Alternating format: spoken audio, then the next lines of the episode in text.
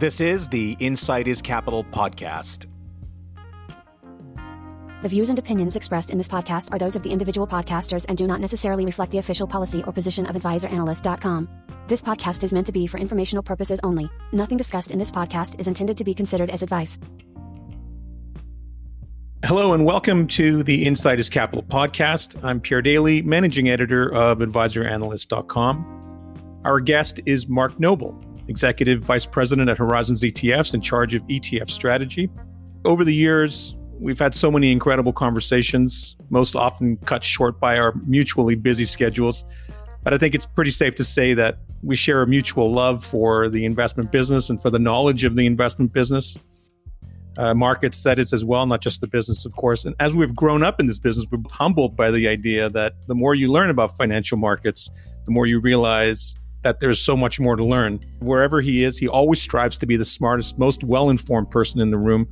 Mark has invested his professional life in developing and sharing insight, permanent student of history and markets. What we have in common is a love for the financial advice business and drive to help advisors with their clients Without further ado, thanks so much for joining us, Mark Noble, Horizons ETFs. Thanks, Pierre. You're yeah. overhyping me a bit, but, uh, but so I'll take it. well, it's uh, it's earned. It's well, well, well earned, Mark. Um, we're long overdue to have this conversation. We've been talking about doing a podcast together for a couple of years now, right. and and here we are, just a little over a month ago, which feels like an eternity now. We talked about doing this podcast, and we were going to talk about some of the more controversial arguments surrounding the ETF industry growth phenomenon. But since then, of course, the world has changed uh, dramatically in the wake of COVID-19 pandemic. Um, the world economy has been brought to a rapid standstill with national business and work shutdowns in the world's largest economies uh, China, Japan, Western Europe, and the Americas. US and Canada for the sake of stemming the spread of the epidemic. Um, markets, of course, as we know now, uh, have been rocked by the economic shock.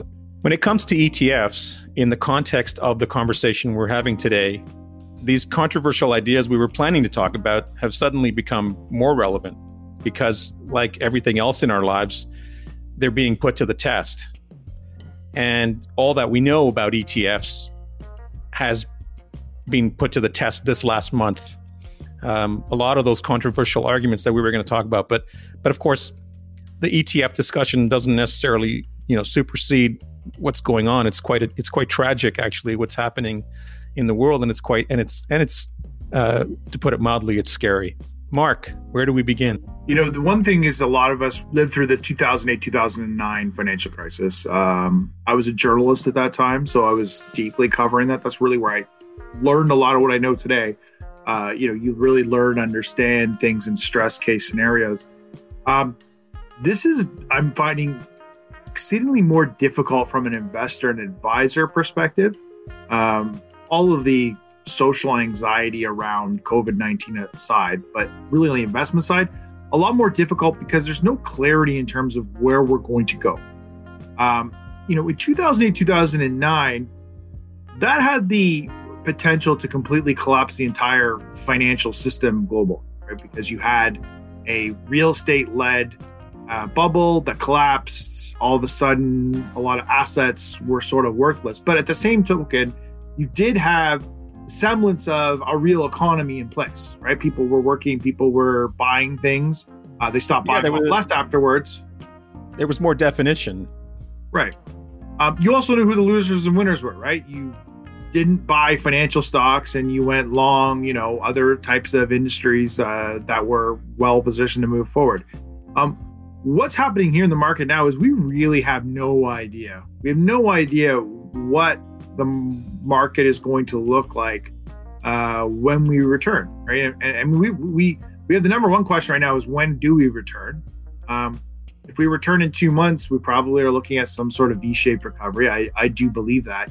Uh, if we return in six months, um, we could do irreparable damage to our global economy and supply chains, which could take a decade or so to to work out. We could be looking at a depression kind of scenario.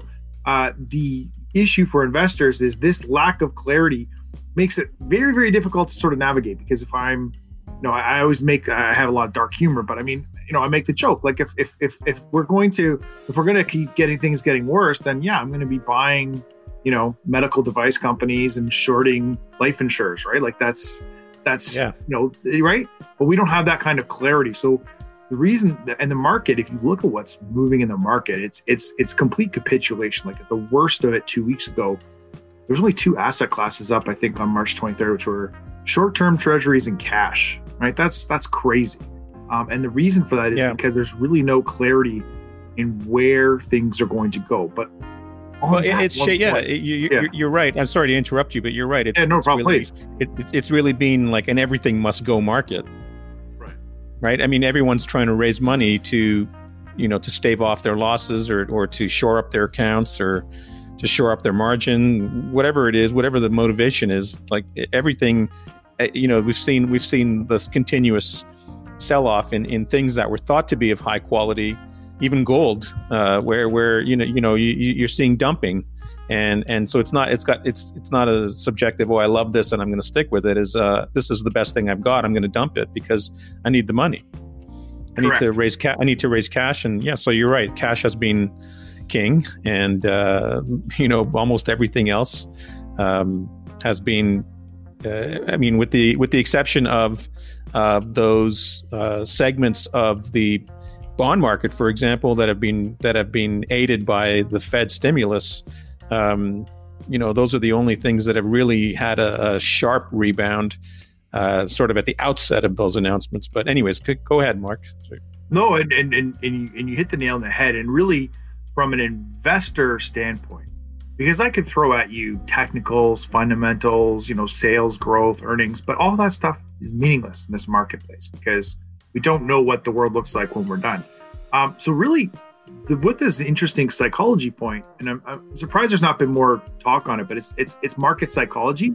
Is really at this point in time, you have to make a call whether you think things are going to get better or whether they're going to get worse. And if they're going to get worse, then you just batten the hatches down and wait if you think things are going to get better, then you got to have a thesis on what it is you're going to invest in. And I'll give you just one quick example. I mean, if we look at, um, we have a sub advisor that does a lot of dividend analytics on dividend stocks globally, and they use AI. And what they're finding is, you know, you've seen certain sectors like real estate, utilities, obviously consumer discretionary, the dividend cut likelihood now on those stocks as their prices have fallen, as their earning assumptions are likely going to be restated is as huge, right? They're likely going to have to cut dividends. Same globally with financial companies. They're being given trillions of dollars of money from governments. Governments are not going to want them using those to do buybacks and, and, and boost their dividends. So you likely have impairment in those sectors. But then on the flip side, let's look at sectors that may be well positioned. Um, what's the new staples? Oh, well, you're looking at right now. You both you and I are sitting at home. It's technology, right? That was that's that's something that's very new. And then you've got consumer staples, right? I, I don't think anyone thinks Costco is going anywhere anytime soon. If you've had the uh, fortune of going to the parking lot at a Costco, yeah, recently. it's a so, madhouse. and, and, and so basically, if you're an investor, you got to make a call here, right? And the way that I look at it, again, this is the psychology point. It, it literally does come down to this half glass full, half glass empty point. Is if I think things are going to be better, then I've got to start buying some things that I think fit my thesis, which is, you know, for me, it'd be technology. We'll talk about corporate credit. Um, those would be things that I'd be looking to buy. If my thesis very, is that things are going uh, right, very selective, yeah, very selectively. I mean, you're talking yeah. about making very strict selections. It's no longer simply. I mean, you really have to become a, a picker again. Um, you know, given given the last ten or eleven years where where it was easy to be an indexer, uh, you know, that's all been turned on its head now, right? I mean, you, you can't Correct. just you just can't approach the market anymore and say I'm just going to buy everything and and buy the averages, uh, the indexes. Uh, uh, now it's it's uh, oh wait a minute, uh, do I want to own everything anymore or do I want to you know? Anyways, go on. No, and and and and just the final point is, if I think things are going to get worse, honestly, like my RRSP and my and my investment portfolio is sort of the least of my concerns, right? Like it is. Like like if you if you think things if you think things are going to get worse from here, we're talking about you know millions of deaths. We're talking about a complete shutdown of the global economy.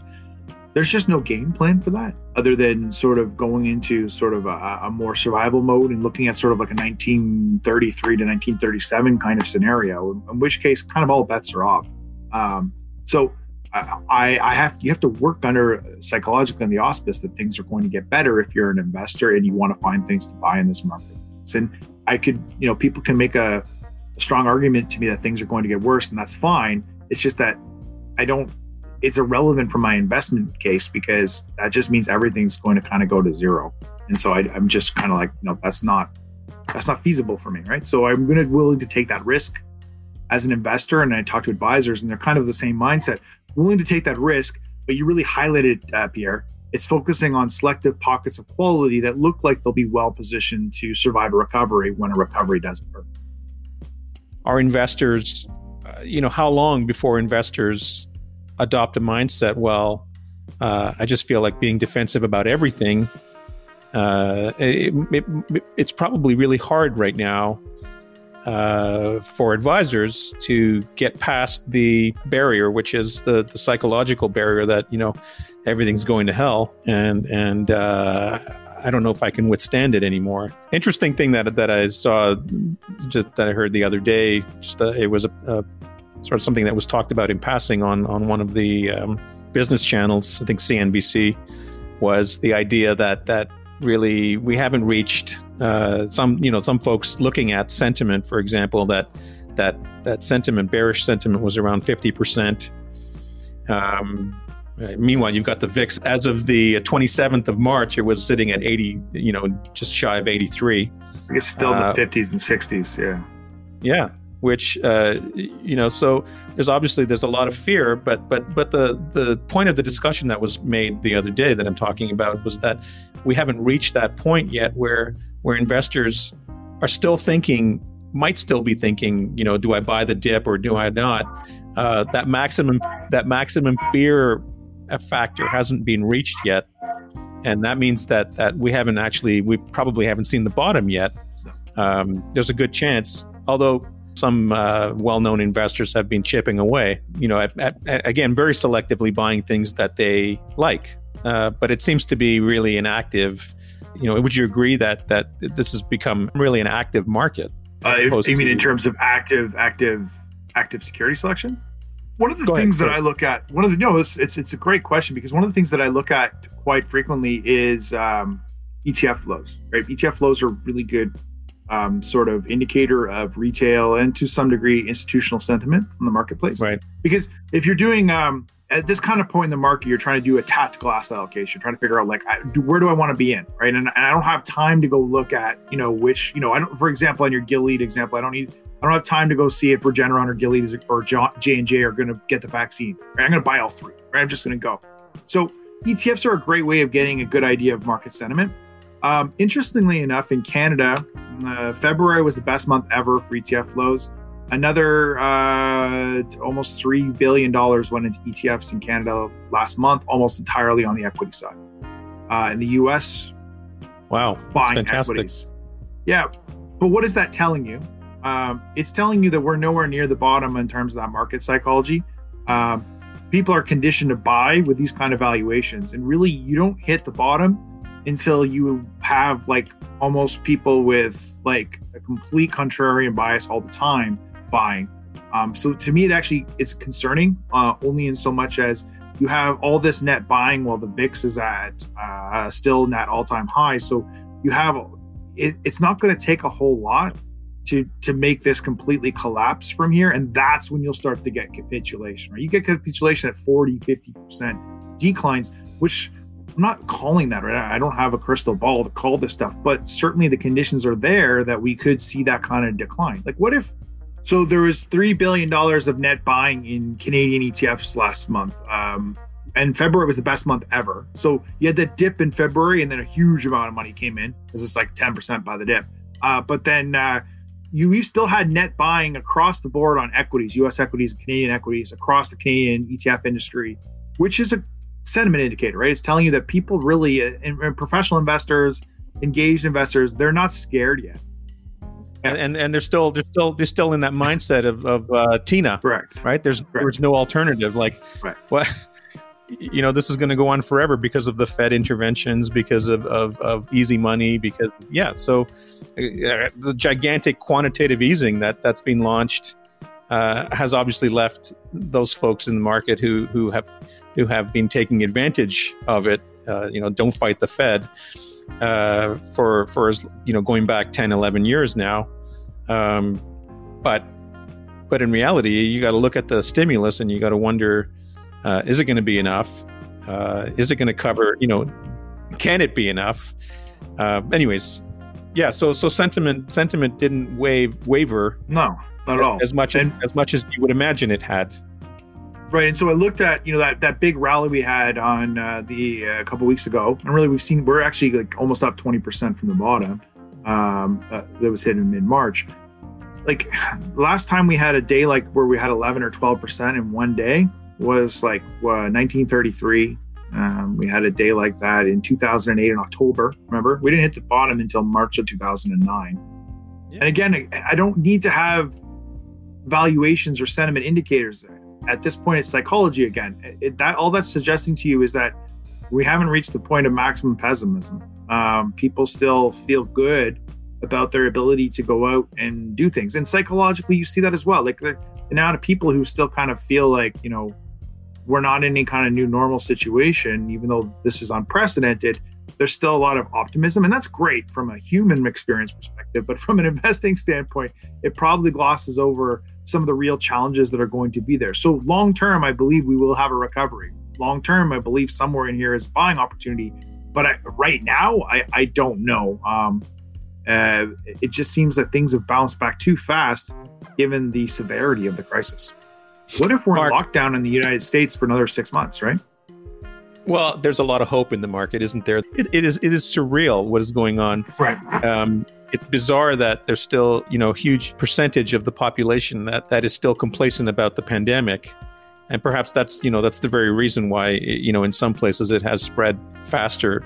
I'm just trying to speak to the uh, complacency in general and the mentality, you know, buy the dip. There's no there's no alternative. Really, uh, in the long term, that may very well prove to be true. It may not prove to be true for the entire market, but for certain segments of the market and the economy, I, I, I think, and we're we're really still blindsided by a lot of what's going on. And uh, if you mm-hmm. just look at un- unemployment, um, six million. Yeah, it's it's outrageous. I mean, but if you just look over a two week period from last week to this week, three point two eight million plus six point six. That's just shy of ten million jobs. And remember you, that the last the, la- the last record was six hundred twenty two thousand in nineteen eighty two, which was you know the worst recession of our lifetime. Really, probably worse than 08 and 09, to be honest. It's no exaggeration now to say that this is the worst economic event of our lifetimes, and then some. But I think I think you know, as investors, uh, you know, we need to figure out how to preserve what we have as much as possible, and then we need to give a lot of thought as to uh, where to deploy it uh, eventually, or how to do, how to redeploy or how to rebalance portfolios. Beyond that, obviously, is is the much larger issue of our lives and what's life going to be like post this period. It's, it's impossible to know this thing could blow over in three months, or it could take it could take a year. Well, I've been talking to a lot of advisors, and, and, I will. I'm actually pretty impressed at the mindset of most advisors that I'm talking to, and the way that they're framing. You know, and these are good advisors, right? These are advisors that are running hundreds of millions of dollars. So you know, there's a good carryover to your audience. And really, what their advice is to clients is, is it's one word: quality. So, what you do in these kind of events is understand that when you buy, when you're buying at the bottom, it's never going to feel good to be buying at the bottom, right? Like it, it, when I was Absolutely. covering this in, two, in December, January of 2000, so December 2008, January 2009, I didn't know a single person that was long. Right? I didn't know anybody, like even professional, well versed investors. The only people that were willing to tout what they were doing were people that had been short going into that marketplace. It does not feel good, right? You you you no, it's the most every bone feeling. in your body is going to tell you want to sell, right? But mm. at least we have that as as a as a run up. So advisors that went through 2008, 2009, what they're telling me is there's a focus on quality. Why? And now I'll get into the specifics. Why is there a focus on quality? Well, look historically what happens when we come out of a, a financial crisis. What moves first? Well, it's quality cash flow positive assets. And this is both on the fixed income and, and the equity side.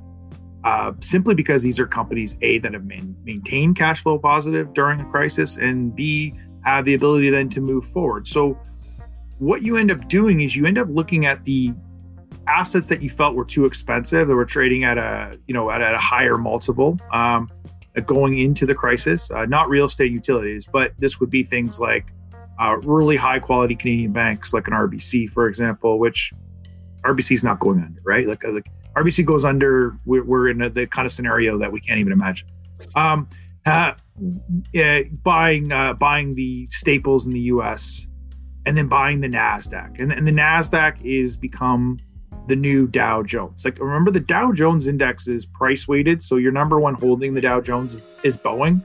You know, that's going that's literally being decimated. Yeah, there's no business there. And they'll have to be bailed out because we'll need air travel at some point. But it won't be it won't be a viable business for quite some time. Um, but back to the back to the the quality argument is that yeah. um, you know, so all dividend stocks are a perfect example. So if I take the MSCI World and then I took a look at the MSCI high dividend paying stocks, the MSCI World, for those who are familiar, is the global 3,000 largest stocks in the world. If I take the dividend paying segment of that, after every kind of crisis, so whether it's 08, 09, 11, 87, 2000, there's a huge run up in those stocks coming out of the crisis. And the reason for that is actually pretty simple. Uh, number one, what happens in a crisis? Interest rates fall to zero. So, if the one thing that we know about, and particularly for Canadian retail investors and their advisors, is that they have a need for income, right? If I have a million dollar portfolio, I need to earn 40 grand on it, roughly, roughly let's, let's say. Well, that's 4% yield. Where are you getting a 4% yield? You're not getting it from government bonds. You're not going to be getting from government bonds for a long time.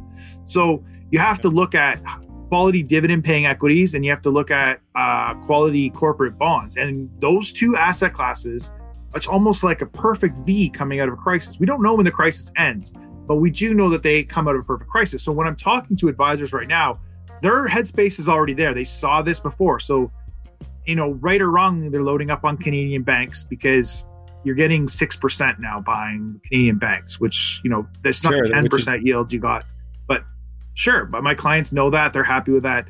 Uh, the Nasdaq, as I said, is the new Dow because the top holdings are Microsoft, Facebook, Amazon, Netflix, Google, all these transformative companies that have really established themselves as I would say essential companies in this crisis. And then you have things like Starbucks and Costco and other well-established retailers. That's America now. That's the new consumer economy. That's the quality economy. So you, you're also seeing a movement towards that. So if you use that anchor of quality and you have that conversation with clients, they start to get it because they still have to do certain things with their portfolio.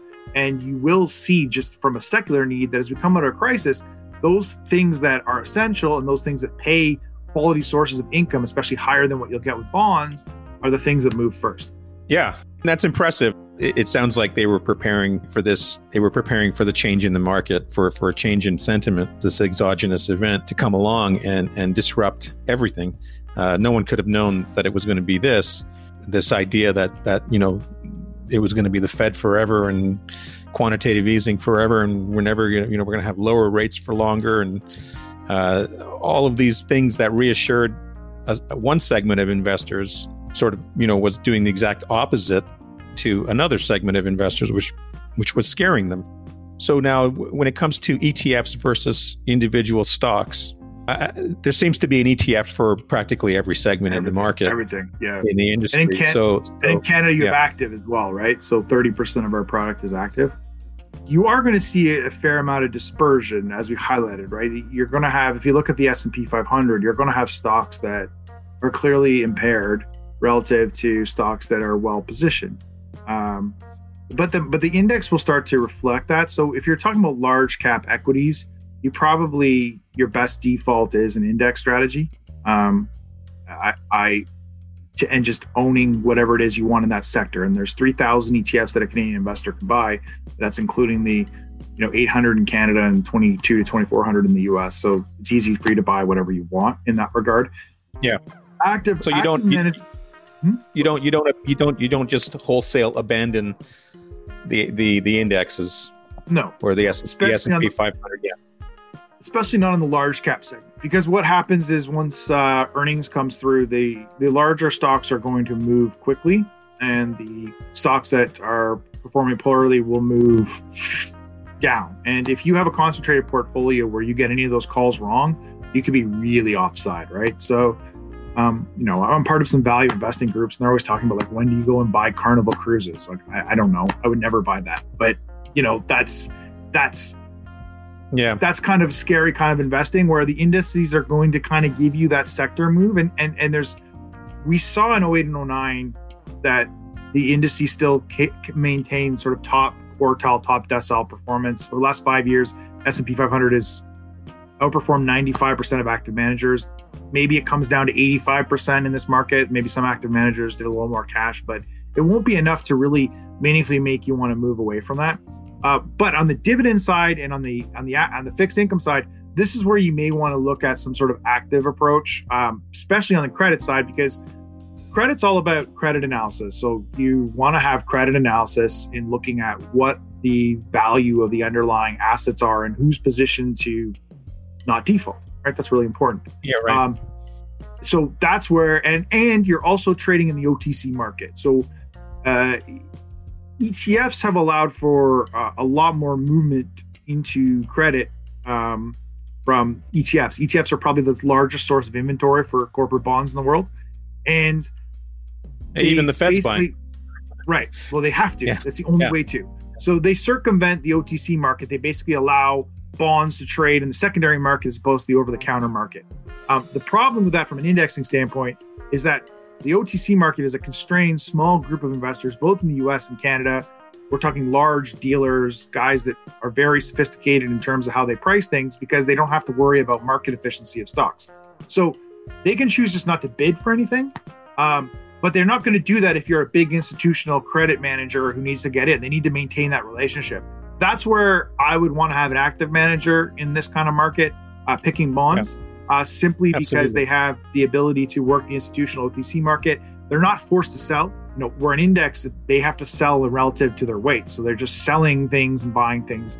Um, and there's so there's a lot of structural impediment on the indexing side. So I would be uh, much more comfortable with an active strategy on fixed income. Dividends, I also feel the same way.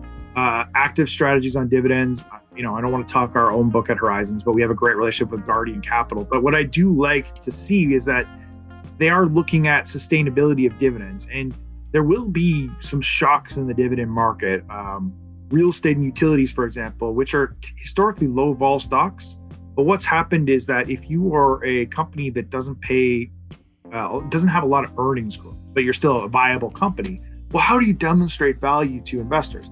You demonstrate value to investors by borrowing at a low interest rate and then boosting your dividend with that and doing buybacks and boosting your dividend. Well, that's going to come to an end, right? We're seeing a decrease in utilities, a de- re- decrease in real, real estate. So these historically defensive stocks could be in a lot of trouble. Again, those are in dividend indices. Again, I, I would prefer to have an active manager who can make you make a call on, you know, I probably want to de-risk this portion of the index. I think one of the things that was striking about this downturn that we've experienced the last month was the Fed's intervention or what precipitated it. Many look back at, at, at last month's activities from the Fed and, and from uh, the Senate $2 trillion in stimulus, the, the commitment to intervene in, in bond purchases. And, and they think that that was that coincided with the stock market crash, but in reality, it's what's going on behind the curtain. What was going on when, in the bond market, particularly in the corporate bond market, is what precipitated the Fed's intervention, that the bond market was experiencing a seizure. So that's one area that we should we should touch on. It's uh, silly to think that we're just going to return back to normal. You know, if you think January 2020 is back to normal, you know, it's going to be a long, long time, if ever, we get back to that normal because life is changing. People are going to get used to new habits. People who had long thought that they would love to work from home are now getting to do it in a forceful kind of way that might actually tip the scale that that becomes a new normal. I know I'm rambling on here. The other thing is that the Fed intervention didn't rescue the entire bond market, the entire credit market. It was actually quite selective. And the areas that it focused on have had sort of a, a immediate V-shaped recovery, but the areas that that were left out of the uh, Fed's intervention are in trouble. The uh, commercial uh, REIT space, the mortgages that support that space, are not being rescued by the Fed. And some of those mortgage REITs in the US are, are facing a fair bit of trouble right now. Credit market is frozen for them. Or private debt absolutely demolished, right? When it comes to fixed income, like just going just going out and buying, you know, uh, an index of high yield uh, doesn't seem, you know, it didn't seem prudent before, but now it even, even more so, it doesn't seem prudent to ignore some of the fundamentals that are shaping the credit market today.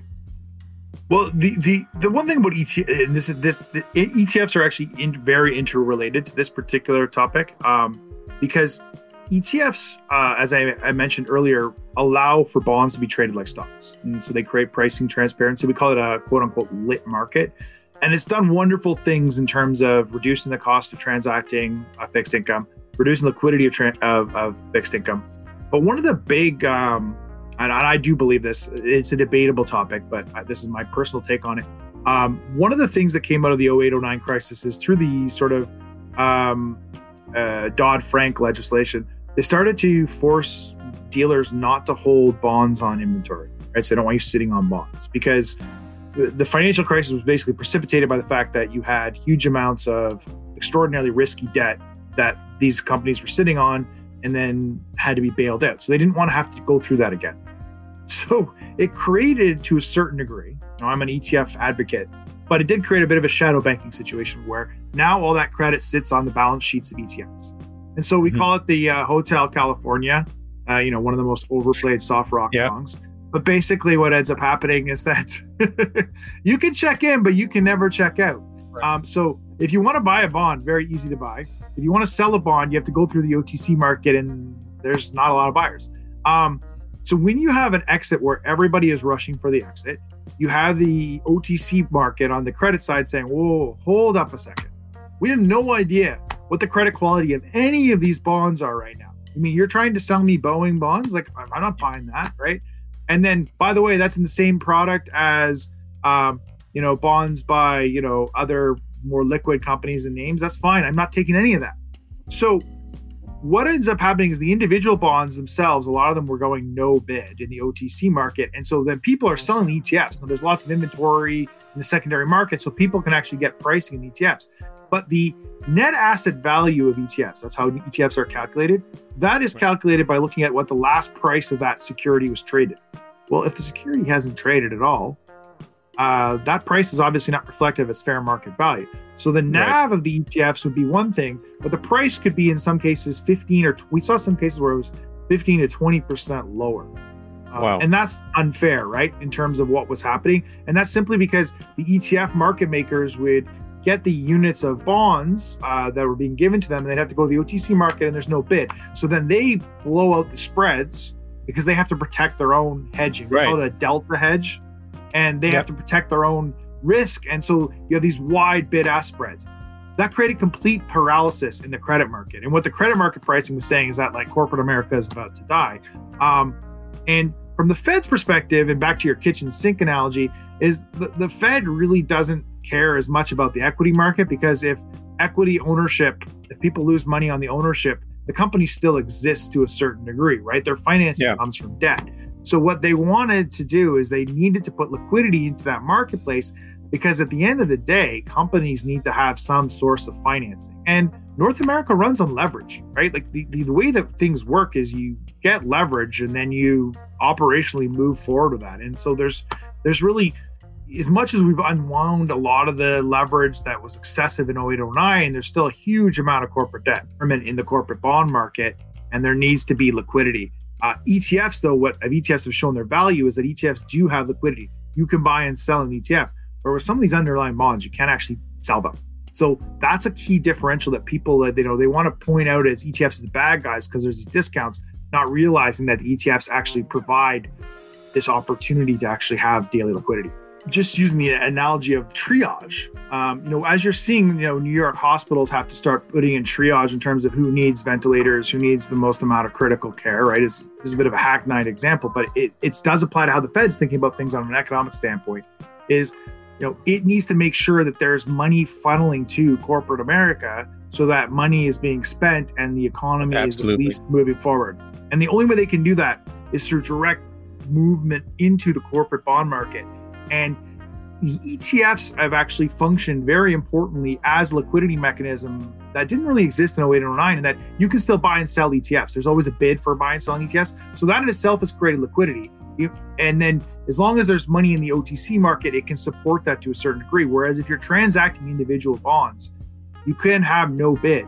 Um, and that really highlights again the, the importance of some of these functional levels. But a lot of the corporate credit market right now is on this very nascent need to have the Fed keep funneling money. And I don't know how long Right. that goes for, but if it stops, then we basically see the driver of, of, of, of expenditure in corporate America.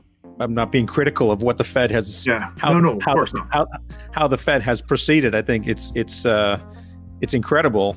Uh, you know what the Fed has has uh, undertaken to, to you know to solve. We've only seen the beginning of the Fed's intervention. There's probably a lot more. So it's going to be very interesting, I think, to see where the Fed directs its secondary moves. You know, your your analogy coming back to the triage that's going on in hospitals. Each day brings new measures. It kind of illustrates the point that there's still a lot of poor visibility.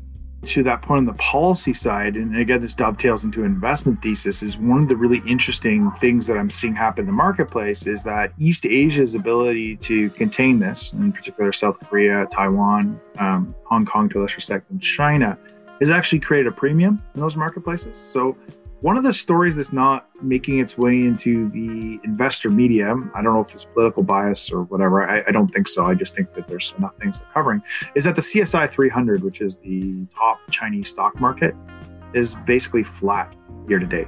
It's not Yeah. down 30% the way the S&P 500 is. Um, that's investors in Asia and institutional investors outside of North America are buying Asian equities.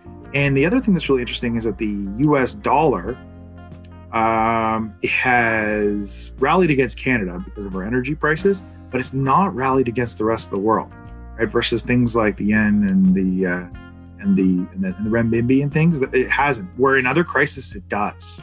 So it's not the safe haven it once was. Now, part of that is because of the massive amount of stimulus that you're Right. highlighting, but also I think there is a fundamental change here in that people are now looking to how East Asia dealt with the crisis and are actually saying there's a real leadership here and how they're going to get on track a lot faster than North America.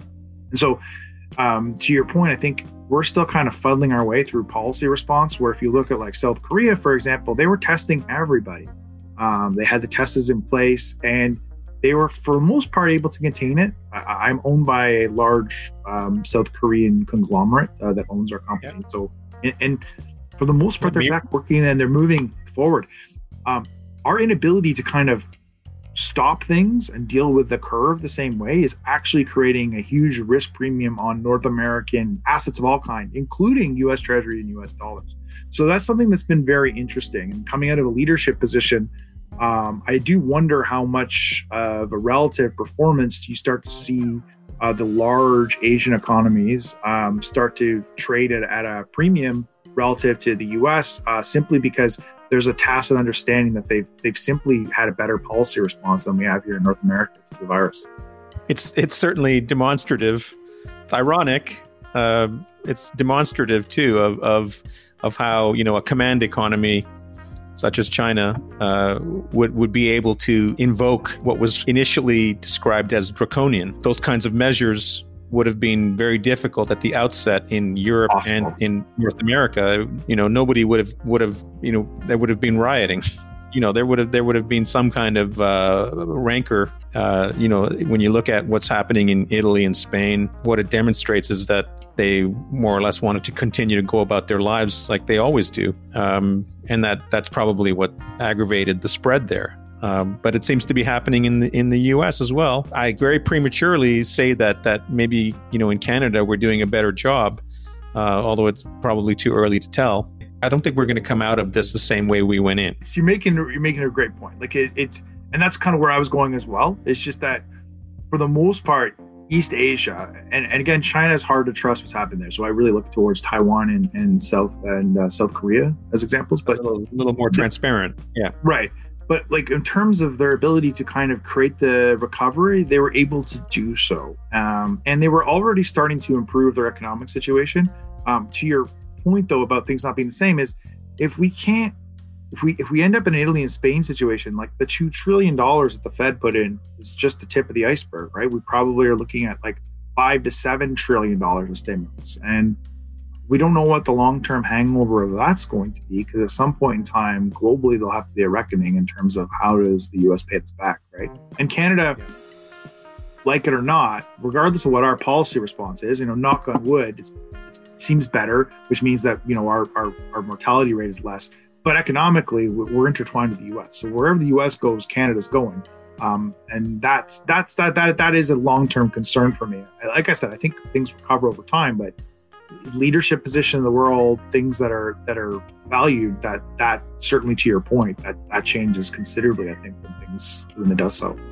Yeah, and you know what you just said just just recalls memory of the uh, the old saying was if the U.S. catches a cold, well, you know. yeah. Yes. So exchange traded funds have had a really great run. So, Mark, how given given all the controversial debates that have arisen during this very successful run that ETFs have had over the last 10 years, we've had a month of very stressful markets and definitely ETFs have been tested what's how have ETFs actually performed given all the stress of the last month in the markets, the equity dislocations, wherever whatever they may be, wherever they may be, the liquidity dislocations in the fixed income market? How have ETFs actually performed? Well, they've been stressed, and I think they've been tested, and I think they've passed actually with flying colors. Uh, I'd be remiss not to talk a little bit about like different asset classes behave different ways in this kind of environment. But you know, on the equity side, we'll start with large cap equities. Uh, there's net inflows in U.S. equities and Canadian equities over the last two months, and equity valuations are down. That's, and very surprising. Yeah, I mean, it's not. It, I mean, it, it is and it, it it is it is and it isn't. Right, but it, it highlights that ETFs are not wagging the dog there. It, it's it's really a case of there's ten times the amount of money. Uh, well, ten times in Canada the amount of money on the mutual fund side relative to ETFs. In the U.S., it's probably about a two to one split now in mutual funds versus ETFs uh, in terms of how much flow is. So ETFs can certainly be on a day to day basis. They can certainly move valuations because they could be anywhere from 20 to 30% of the market volume. Um, but on the ownership side, they're like maybe 8% now. Uh, 6% was the last number I saw about 18 months ago. It's a lot of work to figure that out. But you're, the point of the matter is, is that on the large cap equity side, they're simply not big enough, believe it or not, successful as they've been to really move valuations. And on indexing side, uh, the index is is really what the index is capturing is the overall market efficiency and outlook of of the broader market. And so it doesn't move the index valuations. It's quite the opposite. As as stocks go up and down, uh, they start to reflect that. And I, I always use a Warren Buffett example of the fact that in 2014 they asked him what he was going to do with his estate, what he didn't give to charity. He and Bill Gates are going to give most of their estate to charity, but what he, you know, to the beneficiaries that are lucky enough to get, you know, a couple hundred million dollars from him when he passes, he said, you know, we're going to put that money in a trust where it's going to be invested in the S&P 500 and it's going to be invested in US treasuries. Now, there's a number of philosophical reasons he believes in the omnipresence of US stocks and things like that. But the most important part was that statistically, uh, indices outperform active managers, and there's been no period in time where that's not been the case. Um, and and the reason for that is that if you miss on uh, the leadership of the U.S. stock market in particular, but it also applies to Canada, is so narrow. It's usually like 12 to 15 stocks that really drive the majority of the return. So the last few years, it's been the FANG stocks if you owned Microsoft, Netflix, and Amazon, but you didn't own Facebook, you got smoked, right? Like, and the thing is, if you have the indices, you have all those. And so on the way down, it's going to be the same thing. So any active manager that's out there saying that they're going to outperform in a down market, unless they're being very concentrated, which means that their active risk is huge relative to the index, is going to is probably full of it. And what we see is that you know, this is a sales and marketing driven business, the asset management business. So fund managers, generally speaking, if they have huge underperformance versus the index, even for like a three to six month period, they enter a lot of sales and marketing pressure. Um, and they need to have a really good track record to hold, which is likely the way they would outperform with a concentrated portfolio. So they simply don't deviate from that. So like the beta of mutual funds and even like hedge funds to a certain degree relative to the broad equity market is huge. It's huge. So there's not there's really there's that that just doesn't hold weight. Um, on the second part though, there is obviously on things like small caps or like let's say Canadian preferred shares where ETFs account for like uh, last I checked about three to four billion of like the 70 billion dollar market cap float like that those ETFs can move the valuations and they do from inflows and outflows but those are small cases uh, again but the benefit of ETFs and this is where they've been stress tested is that the ETFs still trade more efficiently than the underlying securities that is you can get in and out of the ETF positions where you sometimes cannot get out on an individual position like if you try to sell a Canadian preferred share to stress market your bid ask spread could be like 20 cents or a dollar, where if you can get an ETF for like three to five cents. The same thing with the fixed income side, as I highlighted earlier, is that you could actually get out of the ETF at a market price. Uh, what was happening on the mutual fund side was really interesting. Is mutual funds have to um, redeem at NAV. So if you were a mutual fund holder, you're redeeming at NAV, so they're giving you the NAV valuation. But we've already identified that the NAV isn't necessarily the real mark-to-market price of those underlying securities. So all the existing unit holders in those mutual funds, they got nailed pretty hard as there's redemptions coming out of the mutual funds because the mutual funds have to redeem it NAV.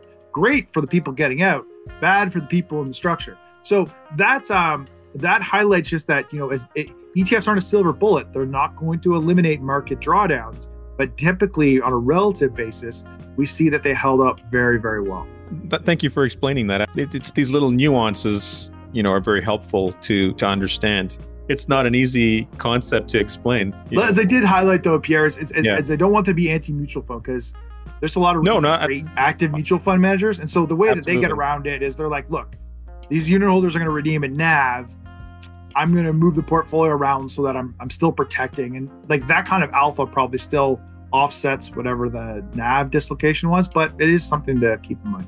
Yeah. I wanted to talk about something because it, it was, I mean, it was very instructive, and that was that the DOL rule mandated that 401k administrators who administer, I think it's close to $16 trillion of uh, retirement assets in the US, were told that by mandate under under the rule, if they didn't add the recommendation to 401k participants, which is, you know, as we all know, is or the equivalent of RRSPs, that they could be held liable as administrators at the company level for not recommending the cheaper index option on two fronts. One is that they could be held liable for the difference in performance to the plan. And secondly, they could be held liable for the difference in cost. And so that really forced the hand of 401k administrators and their investment advisors to recommend index ETFs over any other active options, which caused a lot of advisors to be to say if you can't beat them, join them. To what extent do you think that that has played a role? I mean, the popularity of ETFs happened from many different movements and, and, and arguments that have uh, happened over the last decade and, and longer, uh, starting with John Bogle. What are your thoughts on that? It's a really great point because the DOL rule was actually based on like a fiduciary obligation. And right. the fiduciary obligation was obviously held up by statistics. We're saying like if I could get the same exposure for two different investments, then I should buy the one that costs less because over time you can't control the market, but you can control what you pay for that exposure. But there's a more statistically profound aspect to that. Um, you know, I don't know if anyone here is a trivia fan, but you know, you remember that show um, "Who Wants to Be a Millionaire" with Regis Philbin? It was pretty, yeah, was a phenomenon for a while. But anyways, they used to have the three different lifelines, right? What would happen is you have three different lifelines. You'd have uh, the lifeline to uh, remove, you know, remove the different answers. You get a multiple choice, and you have the lifeline to you know, call your brother-in-law and find out that he's been full of BS his whole life.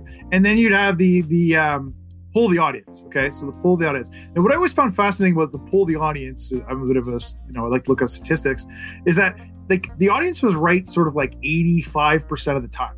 And Right. the reason they're right 85% of the time was because all the people that were at Who Wants to Million a Millionaire were hoping to get on the show, so they're trivia buffs, right? It's the same thing with like Jeopardy. When they do Jeopardy and they figure out like what is the reason that Ken Jennings is so much better than the other people, it's because he clicks faster. Honestly, like they all know. No, I'm serious, Yeah, right? yeah, yeah. Uh, um, Warren Buffett is a brilliant guy, and, and John Bogle was almost like a mathematical genius, and, and he's the guy that brought about indexing. And and you know they both would have told you, you know, if I could buy Coca Cola at 1972 PE, I'm going to buy that all day, and all of Wall Street's going to buy that all, all day, and that's because the amount of efficiency in the equity market has so many brilliant people against each other that the what the index is the index is telling you what their outlook is. The index literally is that pull the audience figure and so you have to have either a lot of hubris or be a little bit out there on the contrarian side for you to think that you can outperform that index when you're up against everybody else that has kind of the same level of information. Again, as I told you before, fixed income is OTC, so there's a lot more pricing Yeah. inefficiencies. There's dealer arrangements and things like that that make a difference. But when it comes to large cap equities, um, that's at what ends up happening. And so you end up seeing flows into these ETFs, and you end up seeing the DOL recommend that because statistically they're looking at what is a large cap equity fund manager doing, and they're they're not delivering any value on average relative to the indexing strategies, and that's borne out by ETF flows globally. So there's there's uh, five almost yeah five trillion dollars roughly, or actually almost six trillion actually now in ETFs. Five and a half trillion is in market cap indices. So the growth of ETFs has come from the growth of indexing simply because of that statistical phenomenon where there's market efficiency, there's price discovery, and a group of investors who are dealing with the same best case scenarios. Um, to your final point, and, and this is where it gets interesting, is, is the implication is that for the asset management industry, for people to be offering active strategies, they got to focus on active strategies in the peripheries, uh, in the sectors, in concentrated portfolios. So basically, what they have to do is they have to take so much active risk, and it is active risk, that they have to look very different from the indices in order for them to really be demonstrating the value of their fees. And there's a lot of risk in doing that purely from a from an equity standpoint. But I think that's we're already seeing that in Canada, where a lot of the new product innovation is on the alternative side. Um, a lot of the big mutual fund companies have moved into the ETF space. Certainly, the same in the U.S Uh, recognizing that kind of when it comes to pulling the audience on large cap equities, you're either got to be a little bit crazy or like just an absolute outlying genius to be able to beat all these very intelligent people that are dealing with the market efficiency and the same level of market.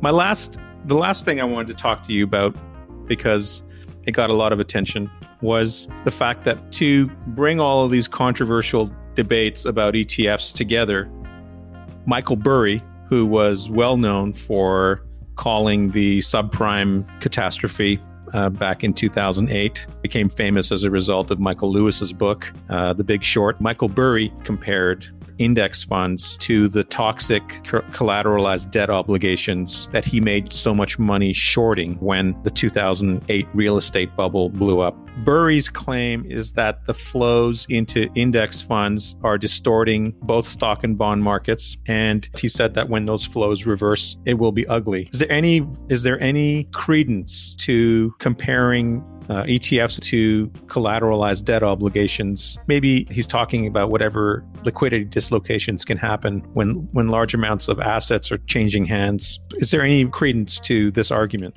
Well, there was a bit of a disconnect between how the media reported that and what he was saying. I mean, he's a rational uh, analyzer of data almost to a fault, right? Like he lets the data dictate everything he does. I mean, if you've seen The Big Short, Yeah. you know, look how long he went on that trade, right? Almost went insolvent waiting for that to happen.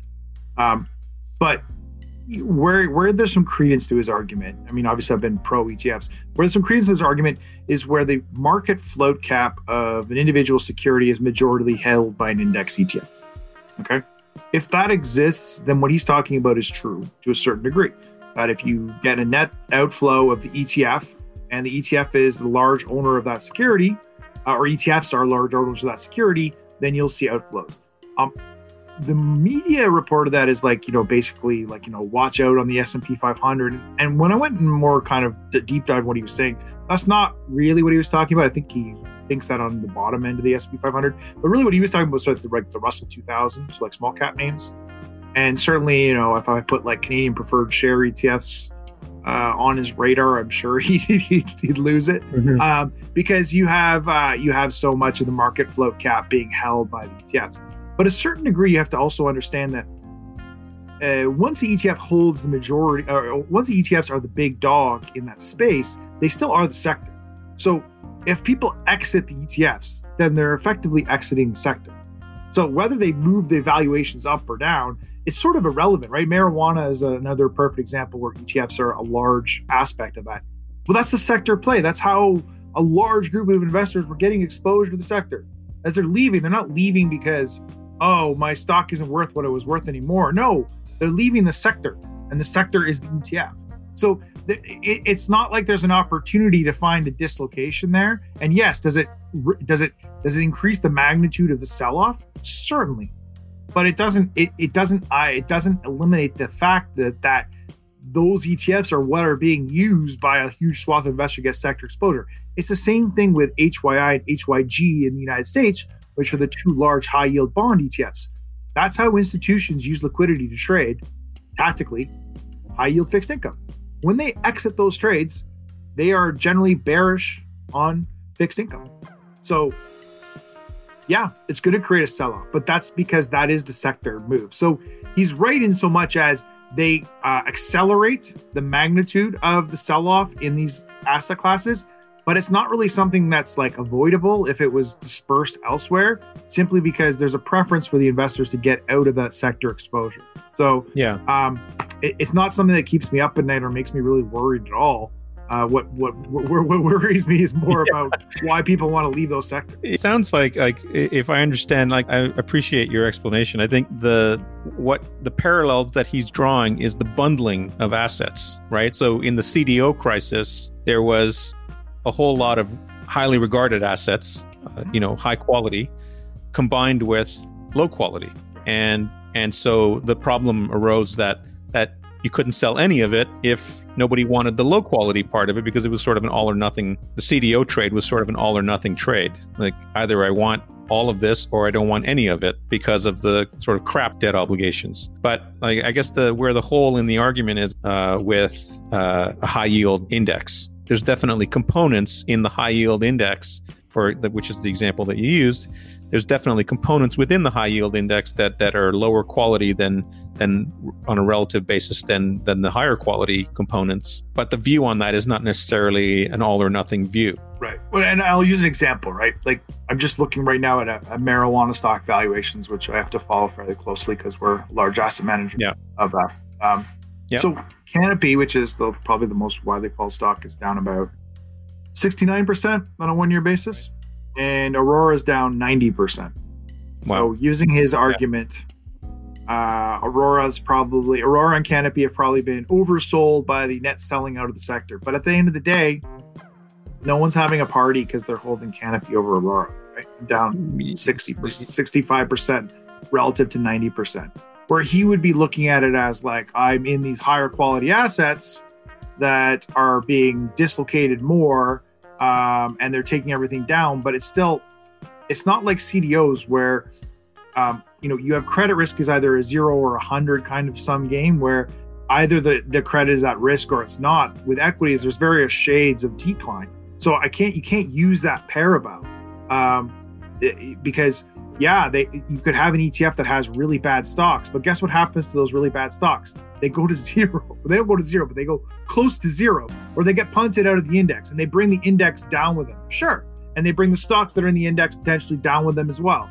But if there's a resurgence in view, uh, and then the stocks start to go up, you you know that that will happen.